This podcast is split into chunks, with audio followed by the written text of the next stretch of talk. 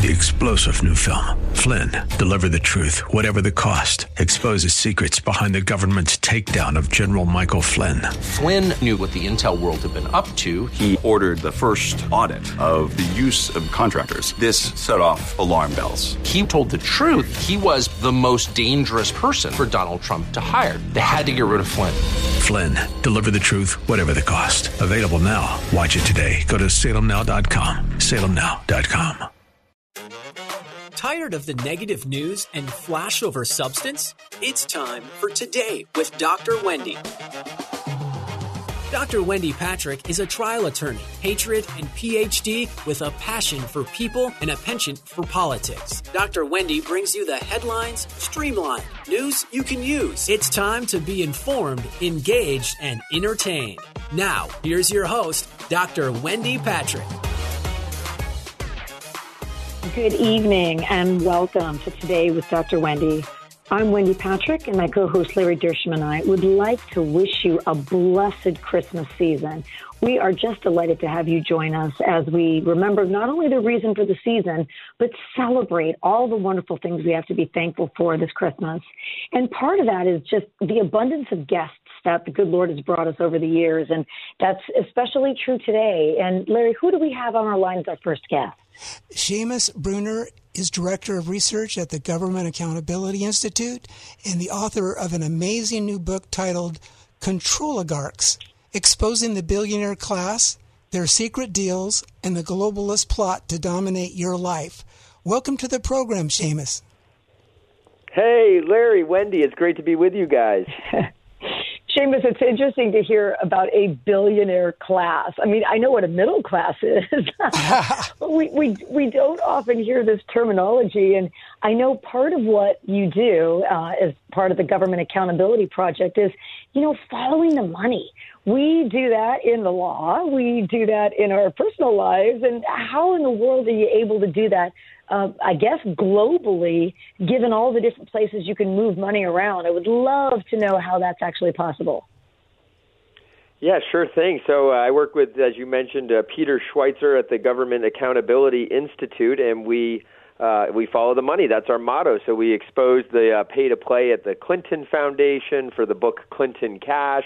We followed the money to expose the Biden pay to play schemes with Burisma in Ukraine and the the Chinese uh, energy companies and the Bank of China deals. We broke that first in 2018. It's you know the wheels of justice turn slowly.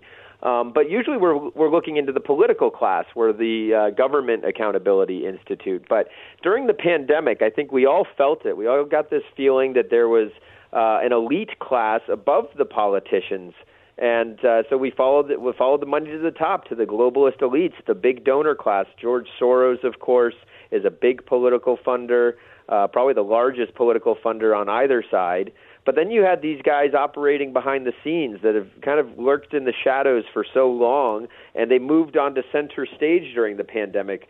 Certainly, Bill Gates and uh, you know World Economic Forum, Klaus Schwab uh, the Rockefeller Foundation, and all of these shadowy groups that spend billions and billions trying to control your life. And so, the way I define a controligarch, I coined the term for the book. It was a little, uh, it wasn't certain whether that that term would fly, but people seem to like it. Uh, and the way I define a controligarch is the billionaires and bureaucrats plotting and scheming to dominate every aspect of our lives. And their number one goal, what makes them different than other billionaires, there's only about 30 in this book. It's not some anti capitalist screed or anything like that. There's only 30 uh, controligarchs in this book. And their number one goal is to take away power from individuals, people like you and me, and the listeners of this show, and take away power from individual countries like the United States and transfer that power to international organizations controlled by them. That would be organizations like the World Economic Forum and the World Health Organization and the United Nations, etc. So that's that's really uh, the the the gist of what this book is about, and we can get into some specifics. Yeah, that's interesting. Uh, when this book, when I first heard about it, I knew I had to try to get you on as a guest because I've been thinking this for so long. And then here you are, you come out with a book on the very things I've been thinking, the behind the scenes people that are not so behind the scenes anymore. And uh, this next question, uh, Seamus, feel free to answer or not, but um, do you think Obama is somehow connected to this effort to control all of us and to diminish, if not eliminate, the power and influence of the United States? Yeah, absolutely. I mean, uh, the chapter eight is all about uh, mainstream mind control. That's the t- title of that chapter, and it opens with this scene of Barack Obama at Stanford University, and he's it's. Uh, I believe it's around 2019 where he's announcing a new in, uh, new initiative of the Obama Foundation. You know, what does the, the Obama Foundation even do, right? Well, the Obama Foundation works on, and it's the first presidential foundation to pass a billion dollars in donations uh, so quickly. Um, and so, what the Obama Foundation has made one of their number one goals is the elimination of so called disinformation. And so that chapter is really all about the information control, how they keep a tight lock on information. And they're doing this by creating vague, intentionally, uh, intentionally vague terms. You can't define it. Things like hate speech and disinformation. And they are pouring billions of dollars into setting up things like NewsGuard and other fake fact checking websites that I mean, a lot of people listening to this show right now might have been put in the penalty box or might have been censored or all altogether wiped out, uh, taken off of their social media platforms for spreading something called disinformation. Nobody had ever heard of dis- disinformation just a few years ago, and now just for telling the truth, you can be to- like totally canceled. And they want to take it a lot further than just taking out your social media accounts. They want to be able to penalize you, possibly even throw you in jail you know, many people listening to this can't even believe that we've come to this point. And I, I suppose the only silver lining is that there's sort of a, a bipartisan sting that's being experienced by people across the ideological spectrum uh, who are being canceled when they thought, oh, it's only, you know, people that believe this that are canceled. It seems like it's really spreading, which may be one way to reverse it. But speaking of, uh, spreading, you know, the COVID uh, pandemic uh, really played into the hands of a lot of our leaders, and that's just not in the U.S. but around the world. I wonder how you think it played into the hand of the billionaire, as you say, controligarchs. to allow them a greater expanse of control than ever before. Yeah, no, exactly. The pandemic was huge for them. All crises are opportunities for uh, for these elite uh, members who want to take power away from you, take power away from the United States, and transfer it to international groups they control. And and to your point about uh, you know this is a bipartisan issue. This book, um, and I tell people all the time, and I'm getting great feedback from across the political spectrum uh, it, it appeals to you know it's not political issues. These aren't political issues. These are existential issues. And so what the pandemic did i mean for the first time ever we crunched the numbers and we found that the most powerful people in the world people like mark zuckerberg jeff, jeff bezos bill gates they each added tens of billions of dollars to their personal net worth since the pandemic began. In some cases uh, people like Mark Zuckerberg almost doubled their net worth. He was around 60 billion, 67 billion. Uh, he's up now around 120 billion. And so that may not surprise the savvy listeners of your show, Wendy, but what really blew me away i mean a lot of people have heard that the rich got richer during the pandemic while our businesses were crushed and our kids got dumber they were lining their pockets and a lot of people know that but what really blew me away is how they leveraged the pandemic opportunity their words they called the pandemic an opportunity which is sort of insidious in its own way to not only get rich but to seize control over key industries that dominate our lives the energy sector, the food sector. Of course, we, do, we already talked about the information sector, but I could give you some specifics if you'd like on energy and food and all of that. Yeah, Seamus, I was that was going to be my next question. Why are these billionaires trying to take over the food sector? Is that part of their control mechanism? Sounds like it is. Oh, it absolutely is. I mean, controlling the food supply is a very effective way to uh, control the people. Um, and so Bill Gates, a lot of people have heard how he's buying up all this farmland, and the people think to themselves, well, what on earth does a, a software guy uh, know about farming?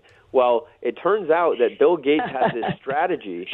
I know, and he's a he's yeah. a doctor, he's a teacher, and he, now he's a farmer. Well, it turned out I uncovered this strategy that Microsoft used in the 90s that got it into trouble with the Justice Department, the antitrust division.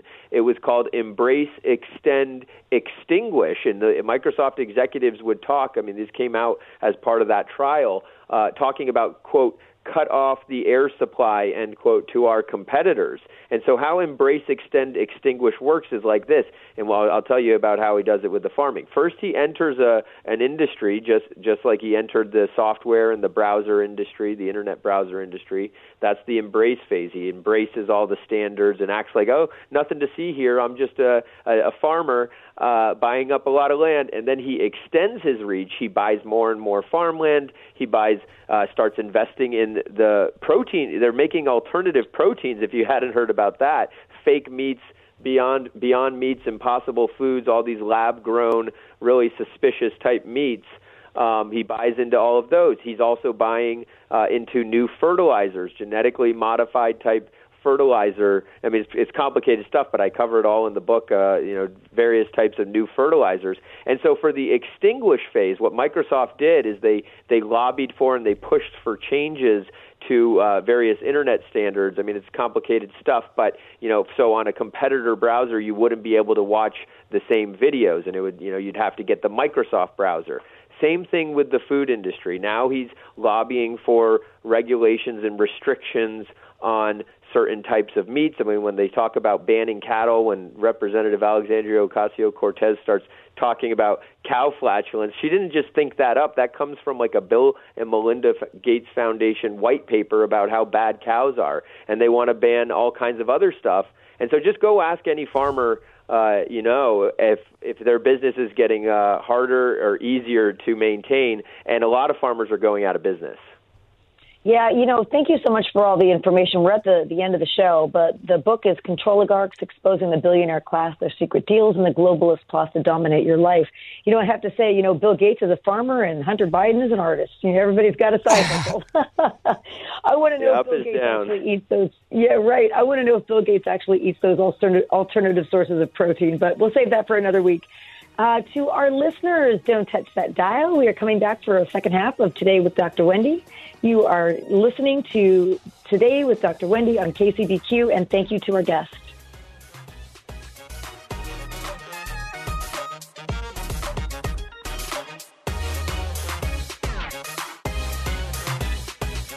News cycle lowlights have no place here. You're listening to the headline highlights on Today with Dr. Wendy on The Answer San Diego. Since 1991, the nonprofit National Law Center for Children and Families has been fighting to protect children from sexual exploitation. The National Law Center offers the latest investigative training techniques to police, probation officers, and prosecutors on fighting sexual predators and human traffickers. The NLC also offers human trafficking awareness training to members of the public. Schedule a training for your church or organization today by visiting nationallawcenter.org. That's nationallawcenter.org. It's time for more news you can use. The headlines streamlined. It's time for more today with Dr. Wendy. Now, here's your host, Dr. Wendy Patrick. Welcome back to Today with Dr. Wendy. I'm Wendy Patrick, and we have a terrific second half of the show for you. Larry, who do we have on the line? Vishal Mangalwadi is an Indian scholar, philosopher, thinker, and Christian. His background in Indian culture, experiencing the influences of Hinduism, Buddhism, and Islam and biblically informed Christianity caused him to analyze civil, social, and political and spiritual matters from a number of clarifying perspectives.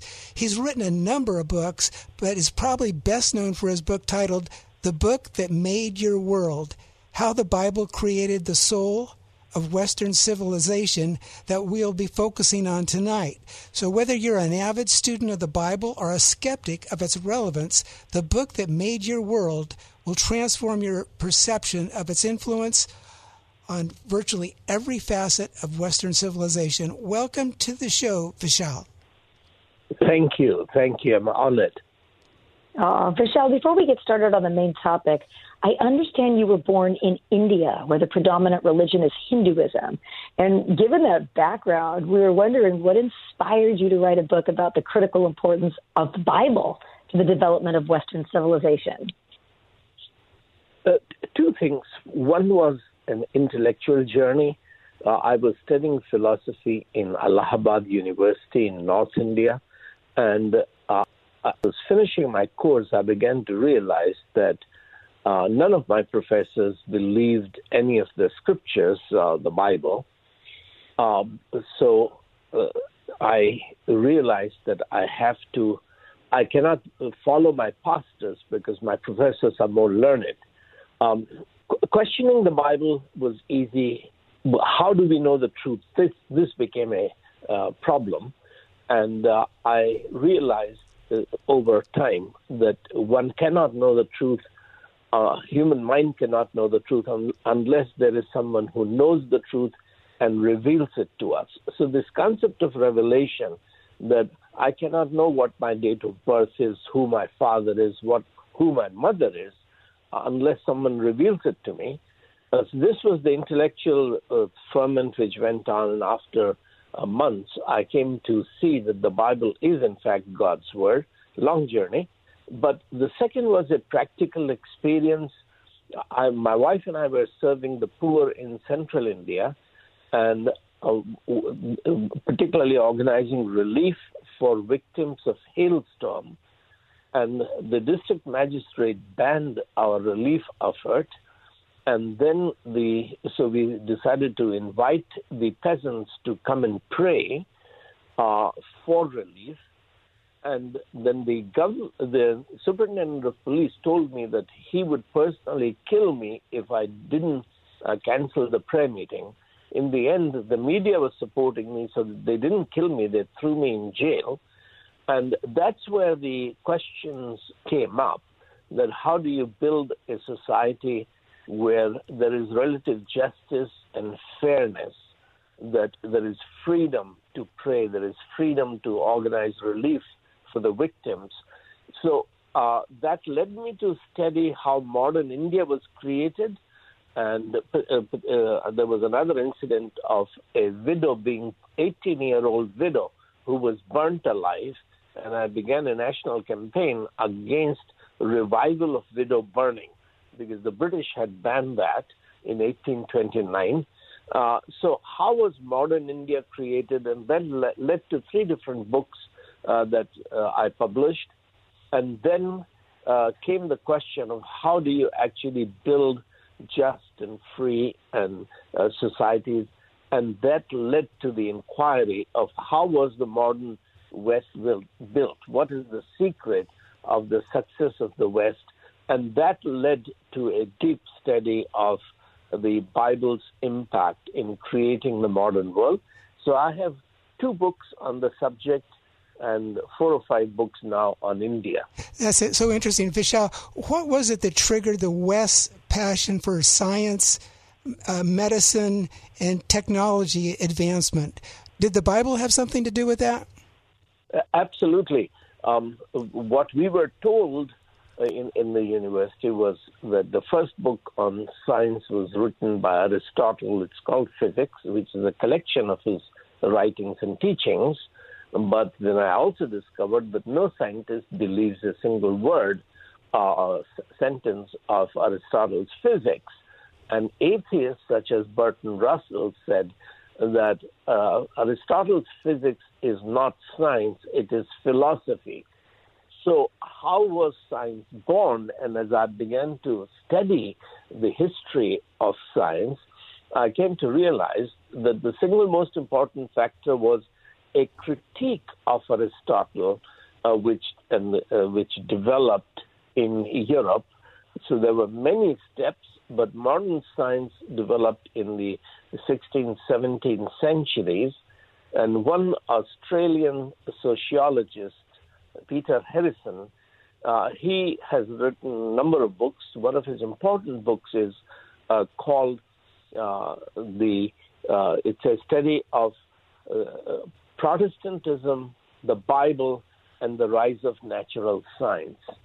and he uh, present. He's not a Christian, but he presents the case that the modern science was born in the inductive method of studying the Bible, which developed in uh, during the Reformation, um, as the, the debate was who has the final authority, the Pope or the Scriptures. If Scriptures are the final authority for knowing what is right, what is wrong, what is true, what is false, then what exactly do the Scriptures teach? And you have to study the Scriptures inductively, uh, being objective and fair as close as you can get to the intended meaning of the original author.